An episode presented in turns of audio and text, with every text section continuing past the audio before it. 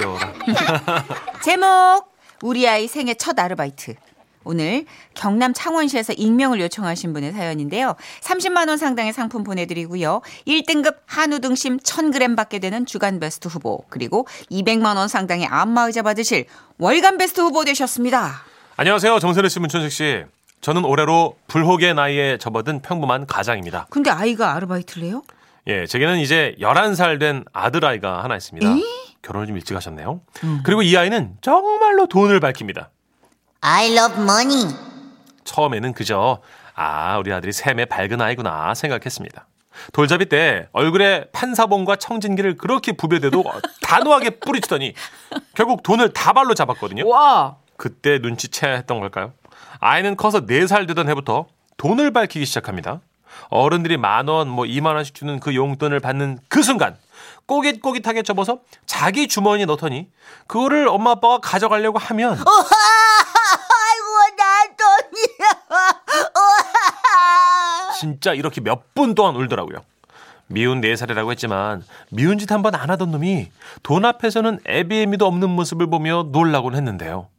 그래서 자고 있을 때 그 돈을 몰래 빼가지고 제가 보관을 하면 다음날 일어나서 돈이 없다는 걸 확인하고는 저에게 쪼르르 달려오죠.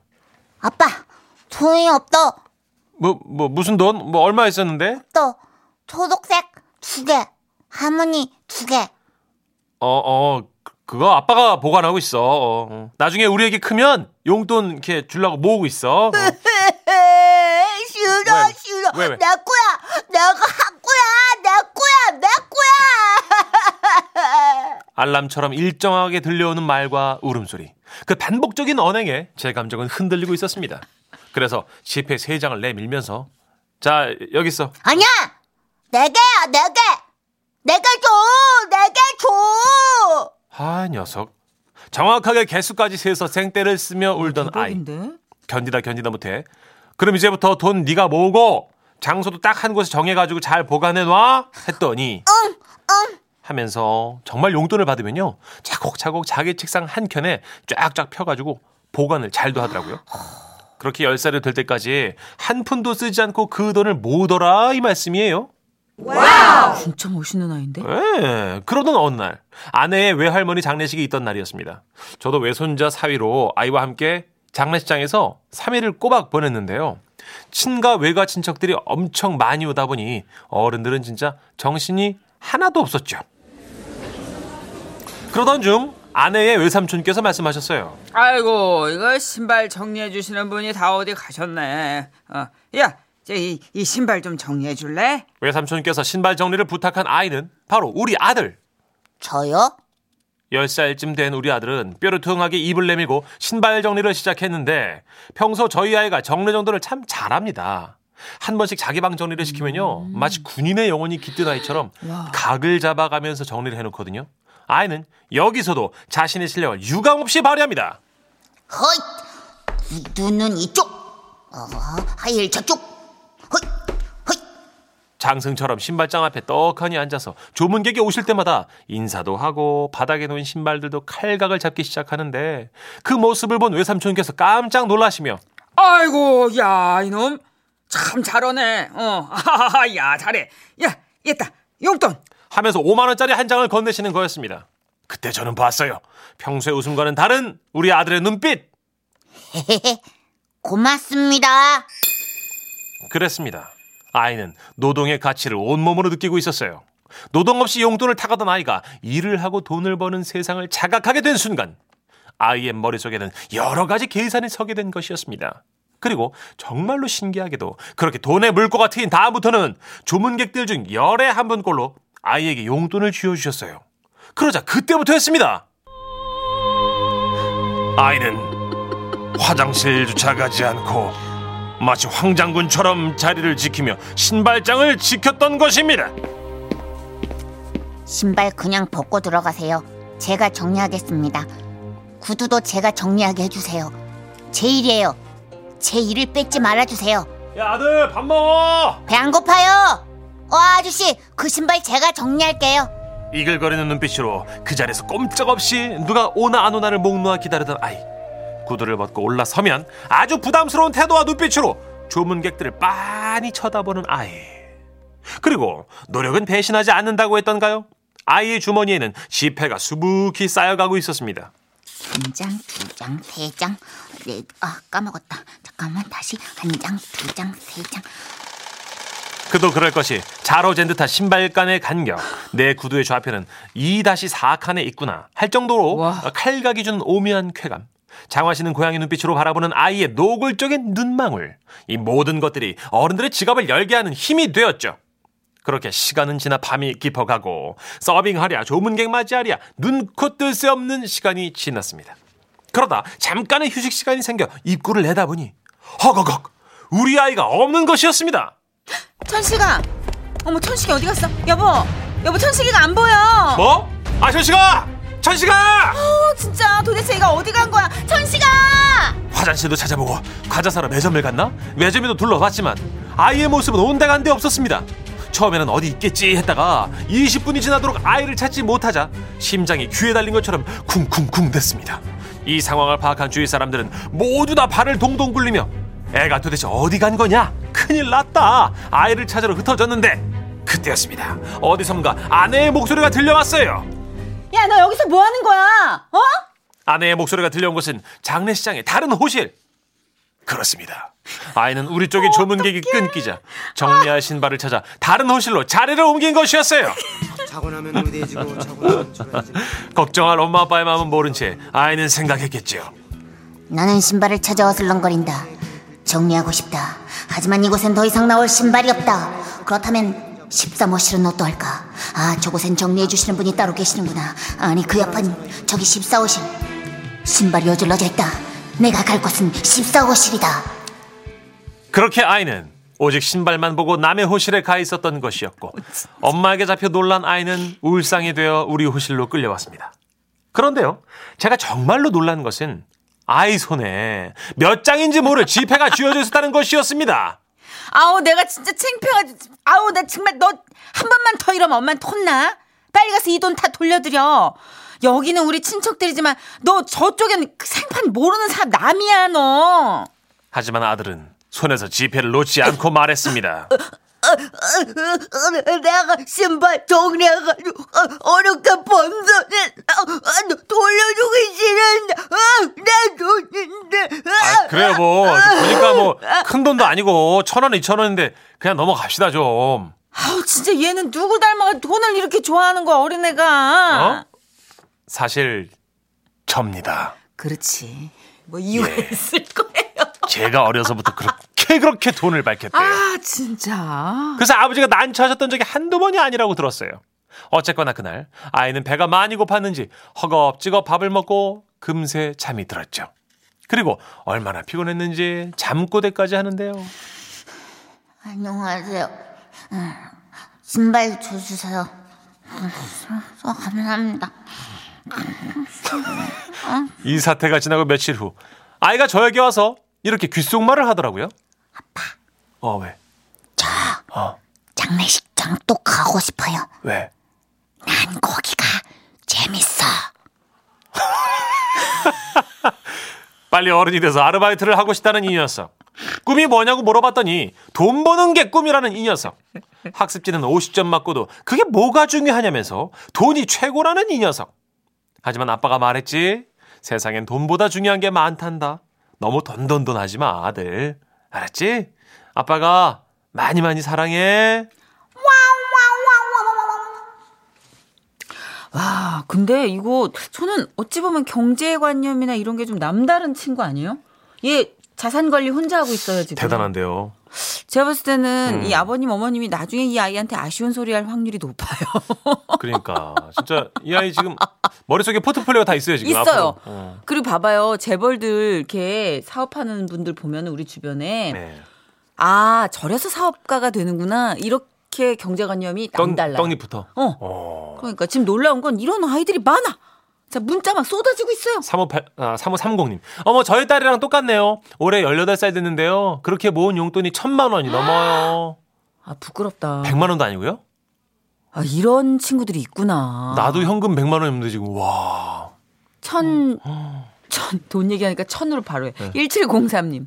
헐, 우리 손주 주원이 얘기인 줄요. 크크크. 우리 손주도 돌잡이를 돈으로 잡더니 지금도 돈을 알아요. 우와. 누가 돈을 주면 엄마도 안 주고 바로 가방에 넣어요. 이거 뭐야? 라고 물어보면 돈. 이래요. 지금 만 3살입니다. 새들이면 겨우 4살인데. 야, 대단하다. 양금숙 님이 예. 13살 딸이 옆에서 듣더니 자본주의 눈빛이래요. 아, 이 집 아드님 눈빛이 자본주의 눈빛. 그 장화시는 고양이 눈빛. 음. 이게 뭔가 노동의 대가를 아는 그 눈빛. 아, 근데 이게 남의 돈을 대성하겠네. 어, 뺏는 음. 것도 아니고 그럼요. 자기가 일을 해서 뭐 이제 부모님이 이렇게 균형만 잘 잡아주시면 저희는 이 친구 대성할 것 같아요. 그럼요. 이렇게 이제 밝은 사람들이 따로 있더라고요. 그 보니까 외국에서도 아빠들이 어릴 때부터 애들 통장 관리를 시키다더만. 아, 예, 그래서 네 돈 관리를 네가 해야 된다. 이게 아이들한테 무척이나 큰 교육이래요. 아니 뭐 어디 보니까 뭐 부자 되려면 뭐 월급의 뭐 60% 70%를 저축하는데 말도 안 되는 소리를 하고 있더라고요. 그럼 장례식장 가가지고 신발 정리 좀 할까? 괜찮나 이거? 얘기해야 되나 이거? 한번, 예. 우리가 하면 안 되는 건가? 예. 아, 자, 그럼 서태지와 아이들의 아, 노래를 준비했는데 그냥 그냥 모든 선곡이 카피주의 영향을 많이 받는 것 같아요. 오늘 그쵸. 다음 날이라 그런지 어, 난 알아요인데 중간에 가로 열고 음. 돈 맛을 알아요. 이렇게. 뭐 알면 좋은 거죠. 난 돈 맛을 알아요. 들어봅니다. 지금은 라디오 시대. 웃음이 묻어나는 편지. 배꼽 조심하세요. 제목 우리가 결혼할 수 있을까? 아 좋았어.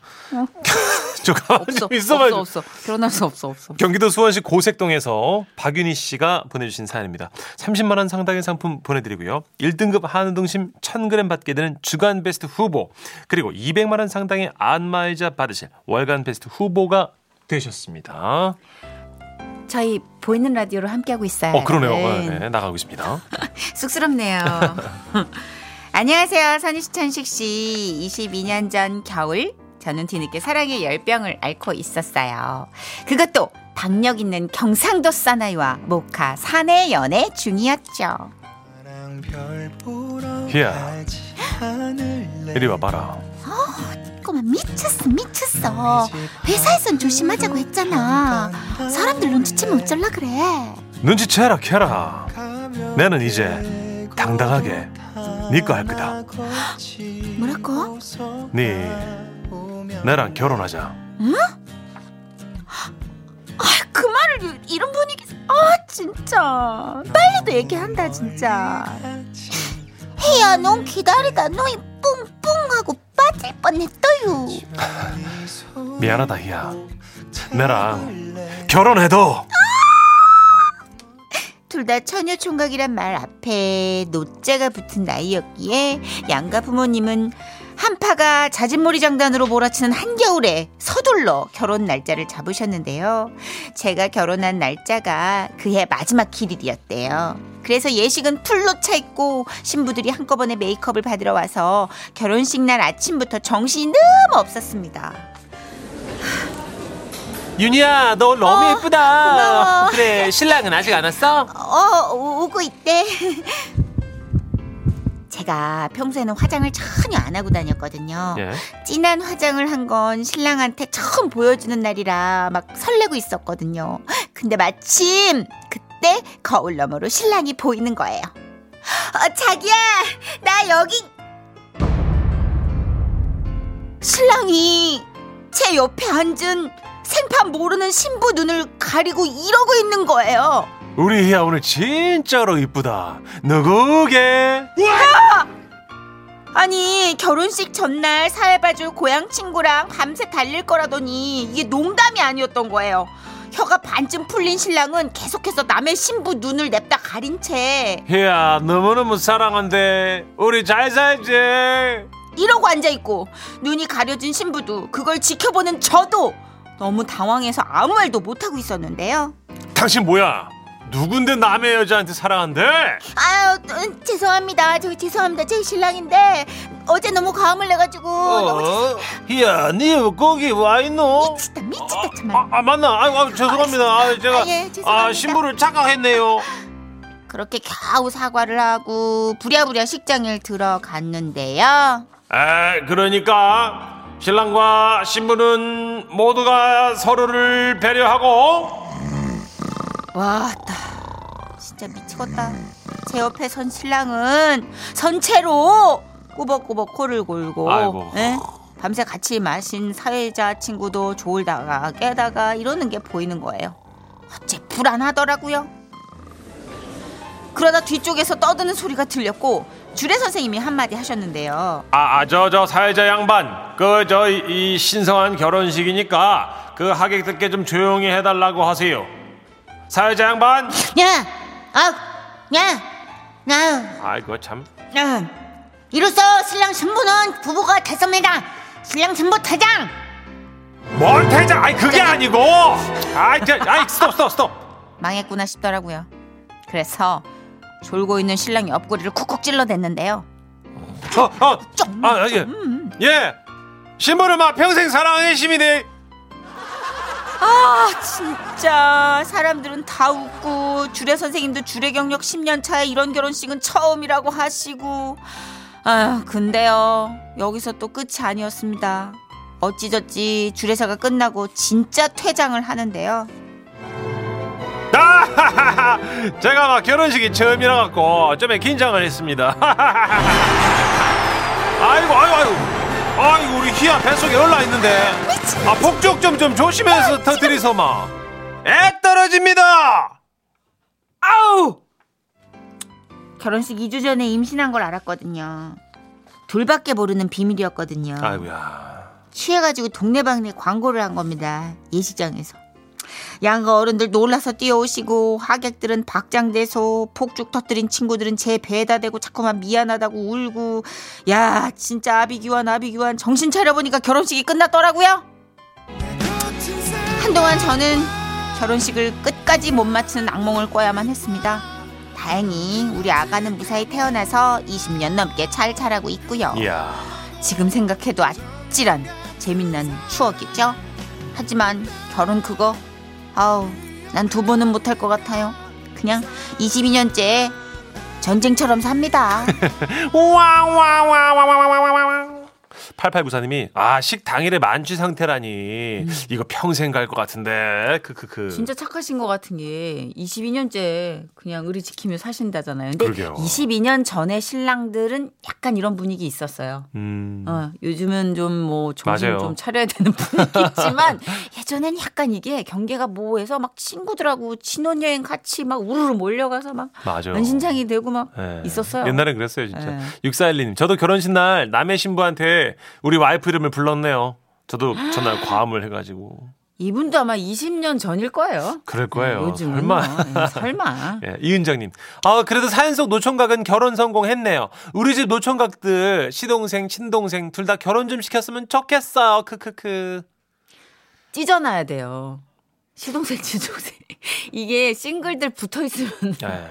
더 힘들어져요. 그리고 요즘은 결혼들이 의무라고 생각들 안 하기 때문에 하긴 그래. 네, 비혼 적도 있고요. 많아요. 그리고 결혼해도 애기 안 나는 부부도 많고. 그러니까, 아, 그러니까. 아, 내버려 둬야 돼요. 이게 삶의 형태가 많이 바뀌었기 때문에 맞습니다. 이게 어느 한쪽으로 강요를 못 하는 시대더라고요. 강요하면 안 돼요. 예. 다양성의 시대입니다. 예. 예. 그리고 참 굳이 뭐 연애라도 좀 시키고 싶으면 네. 찢어 놓으세요. 어. 싱글들 같이 붙어 있으면 연애 기운 안 옵니다. 아, 혼자 살아야 돼요?